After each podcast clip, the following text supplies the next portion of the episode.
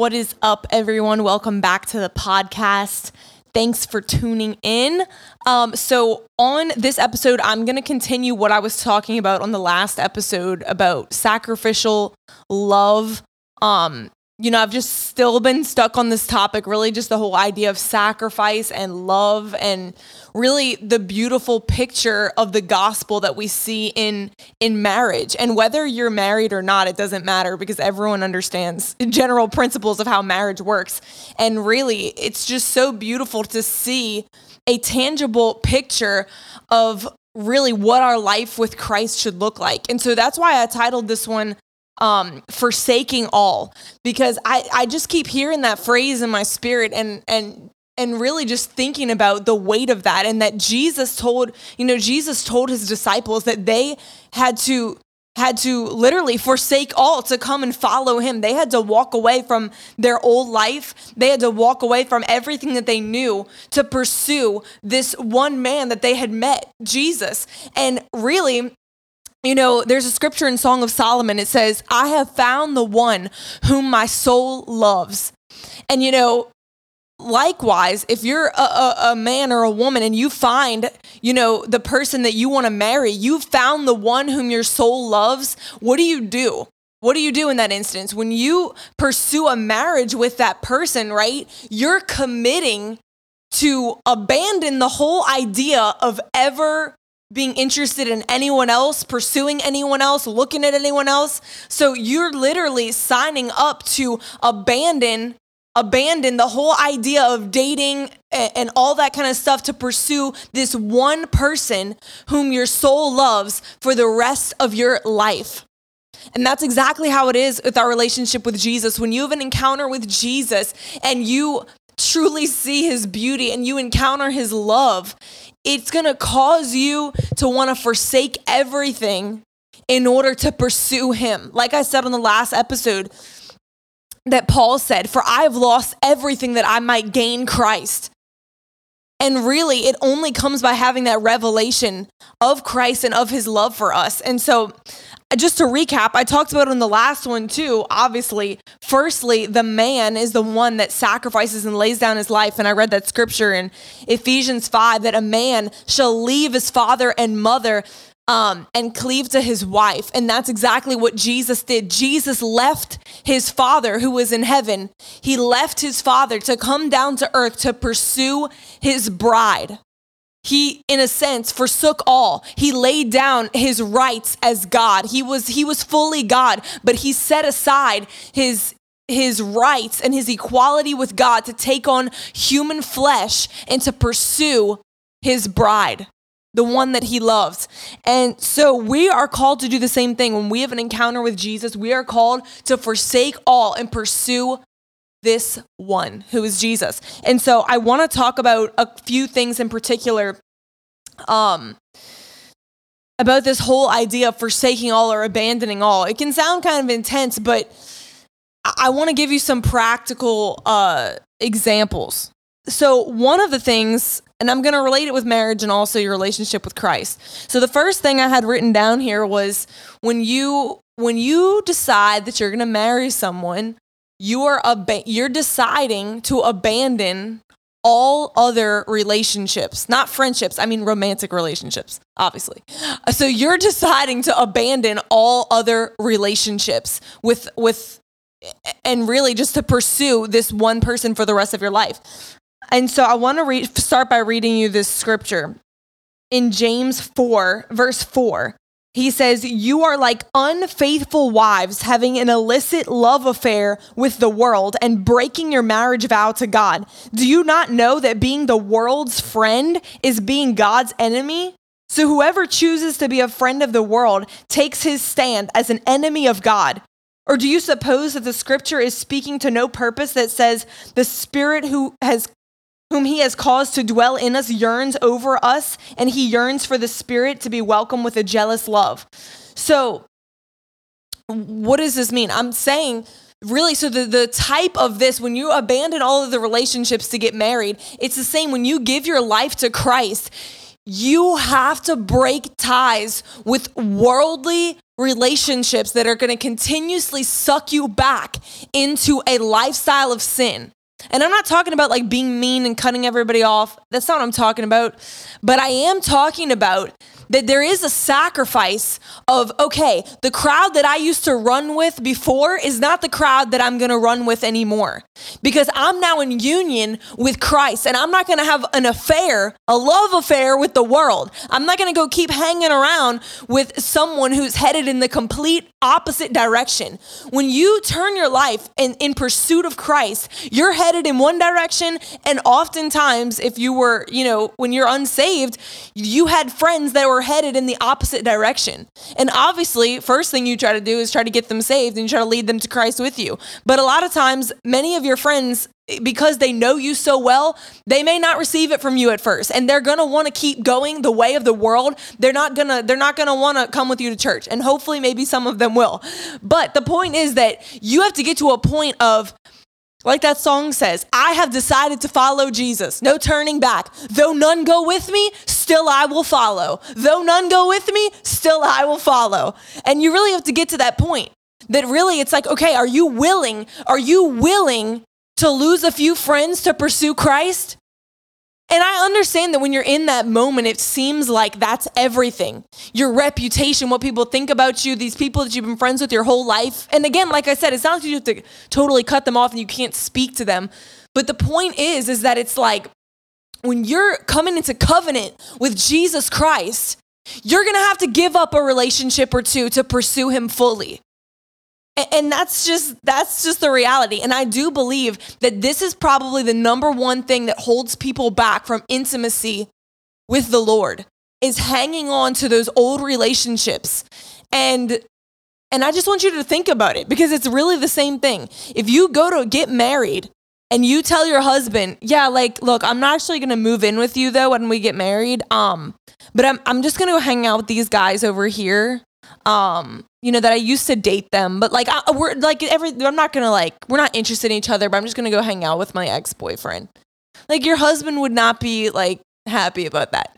Why? Because you're putting yourself in a, in a not good environment. You're you're you're not that is not pursuing the one you love. That's like the opposite. You're going the wrong direction. So it's not about what is allowed. Like what can I do? Is that a sin to go hang out with your ex-boyfriend when you're married? If nothing happens. No, technically it's not a sin, but it's not something you want to do. And that's what Paul said. Not like not all things are beneficial. You're free to do whatever you want, but not everything is beneficial. And really ask yourself, is is this relationship I have with this person pulling me closer to Christ or is it pulling me away from Christ?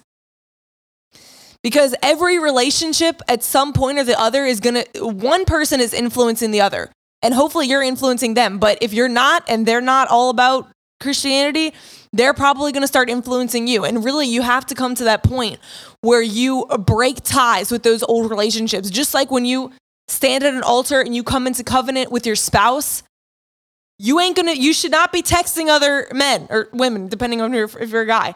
Like, you should not be, you know, flirting with other people. And it's the same thing in Christianity. That's what I like this uh, verse in James 4, where he basically is saying, You're literally having a love affair with the world because they were hanging out with carnal, worldly people and doing what they do. And really, they're supposed to be married to Christ. And so that's the first one abandoning other relationships and really just allowing the Holy Spirit to show you which relationships those are. Because everybody's different, everybody has a different uh, past and experience and different relationships, but the Holy Spirit will highlight to you this person is holding you back, and it's time to move on. and and really when he does that you're going to experience a whole nother level of intimacy in your relationship with god um, and then so this is the other thing i was thinking about um, speaking about like forsaking all and I'm going to break this one into two points. But you have to, when you give your life to Christ or when you get married, you have to abandon the old way of thinking. So, and the first part I want to talk about with this is the old way of thinking of, firstly, independence. So, before you're like married to someone, it's just you. You're doing your thing. uh, especially if you've been like single for a long time and you've or you've been unsaved for a long time. You're so used to doing things your way. You don't consult nobody. You got all your own stuff. You you've been doing things the same way for years, you know, and really so, you know, when you get married, especially as a woman, and, you know, as the church, we're the bride of Christ. As a woman, the Bible says that we're to submit to our husbands, that he is the head. He's the head of the home. He's the head of the marriage. And so there's no longer this whole idea of like, oh, I'm just going to go out here and do this. I'm going to go spend my money like this and go buy this and do this and I'm going to go over here and, and, whatever. No, there's a there's a mutual decision making that begins to happen from the day you get married on out for the rest of your life. And it's the same with your relationship with God. When you get born again, you are not just out here doing your own thing doing like god please bless whatever i'm doing. No you need to figure out what does god want you to do. Jesus is the head. You are the body. The head is in control. And so that's exactly what jesus said when he came to earth. He said i only do what i see the father do. And so that's the same for us. You should only do what you feel the lord showing you to do. And i'm not talking about like going to work and like eating food. I'm saying like like every decision that you're making, you should be consulting the Lord as if you were married and you would consult your spouse, is the same way you should consult the Lord with every kind of decision you're making. And similarly, like I'm thinking of like a practical too with marriage, like you would discuss with your spouse if you're spending like a bulk of money, you're going to discuss with your spouse like what is that bulk of money going towards? And it's the same with the Lord. Every penny in your bank account belongs to God. The Bible says that all the silver and the gold belongs to the Lord. Everything belongs to the Lord. You are simply a steward of what belongs to God. So before you go spending bulks of money, it's very important to consult with the Lord.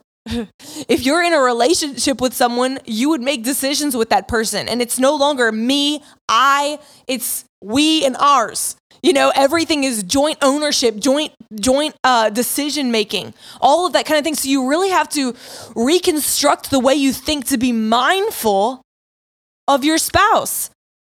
And you know, like for instance, too, like if someone were to get married and be like, "Oh, but I'm not gonna like move in with you. I'm just gonna keep living in my own house," that would be insane. You would have a terrible, you would have a terrible marriage. And so it's the same with the Lord he wants us to invite him into every single part of our life, every single day. And so that takes a renewing of the mind. Like it says in Romans 12, be ye transformed by the renewing of the mind. And that's how you discover the will of God. And so that's the first part. Ab- abandoning the old way of thinking. Firstly, you have to retrain your mind that it's no you're no longer independent that you're now dependent on Christ that you have you're you're in partnership with the Lord. And this is the last one I wanted to talk about is you have to abandon the old way of thinking when it comes to your identity. Identity. And this is so powerful um because if you think about marriage when a woman gets married, she the Bible and like I read that scripture, you leave your father and mother there's, there's a separation that happens, there's a severing that happens between your parents and you, and you you lose your last name and you take on the last name of your husband. And so you take on his identity. This I think this one probably gets me more than every all the other things because when you give your life to Christ, really, in reality, I'm no longer Victoria VZ. I'm actually Victoria, the anointed one. That is my identity in Christ.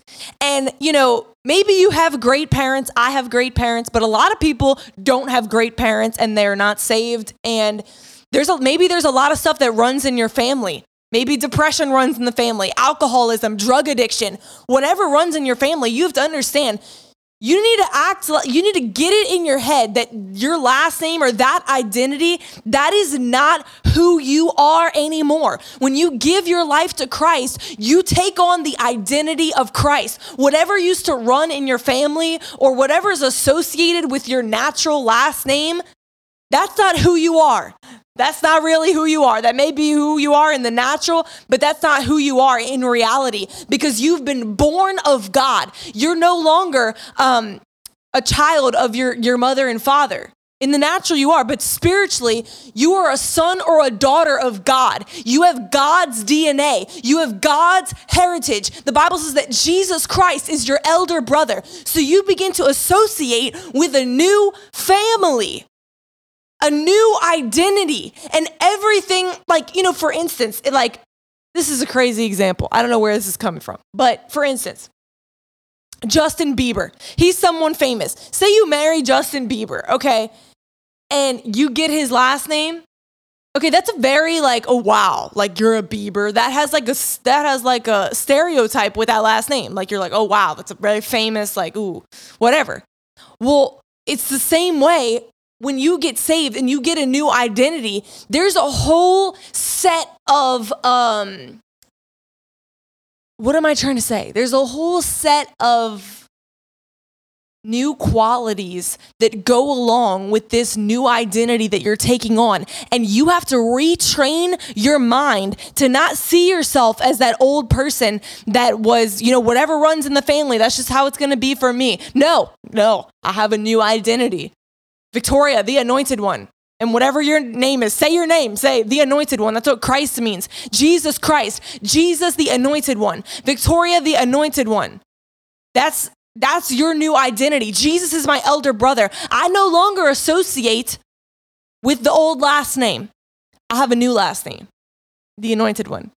And so it's and it takes time. It takes time to retrain our minds. But I really do feel like as you meditate on these truths and like the reality of, of thinking of it this way, Jesus is our bridegroom. And I want to tell you that the marriage supper of the Lamb is probably closer than we all think. I'm just saying. We are in the final hour of the last days. And what's going to happen at the end of time? There's going to be a trumpet blast. And we who are in Christ will be caught up together with him in the air. And there will be something called the marriage supper of the Lamb, where we will be in our fullness joined to Christ as the bride of Christ. And he is our bridegroom.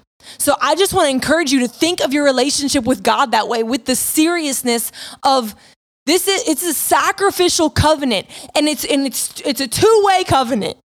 There's a part that we have to play in this covenant. But when we do that, when we lay our lives down, when we abandon all, when we forsake all to pursue this one, it is the greatest pleasure and the greatest intimacy and the greatest love that you have ever, ever known.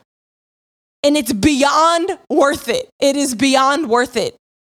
So I just encourage you today whatever has been holding you back from going all in for God, to lay it down, to abandon all, to abandon those old relationships, that old way of life, that old way of thinking, and to pursue Christ 110% in Jesus' mighty name.